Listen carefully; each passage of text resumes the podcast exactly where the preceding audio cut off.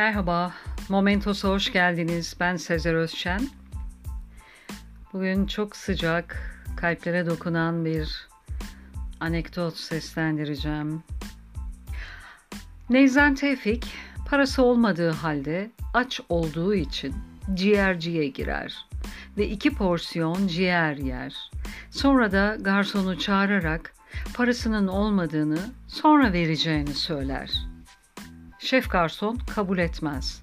Ya parayı verirsiniz ya da bugün bulaşıkları siz yıkarsınız der. Neyzen, öyleyse arka sokakta bir dostum var. Bir pusula yazayım, ona götürün, parasını o verir. Şef garson, tamam ben giderim. Şef garson arka sokaktaki kişiyi bulur ve efendim bu pusulayı size Neyzen Bey gönderdiler der. Neyzen'in dostu pusulayı okuyunca tebessüm eder ve kaç porsiyon ciğer yediğini sorar. Garson, iki porsiyon efendim der. Dost, üç porsiyon parası verir ve bir porsiyon daha yesin der. Şef garson meraklanır. Efendim, çok merak ettim. Pusulada ne yazdığını söyler misiniz? Dost pusulayı uzatır.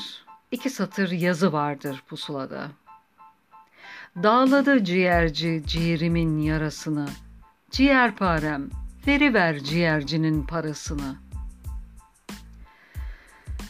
Böylesi ciğerparelere hayati derecede ihtiyaç var. Hepimizin ömrümüzde böyle içten ciğerpareleri olması dileğiyle. Dinlediğiniz için teşekkürler. Hoşça kalın. Momentos'la kalın.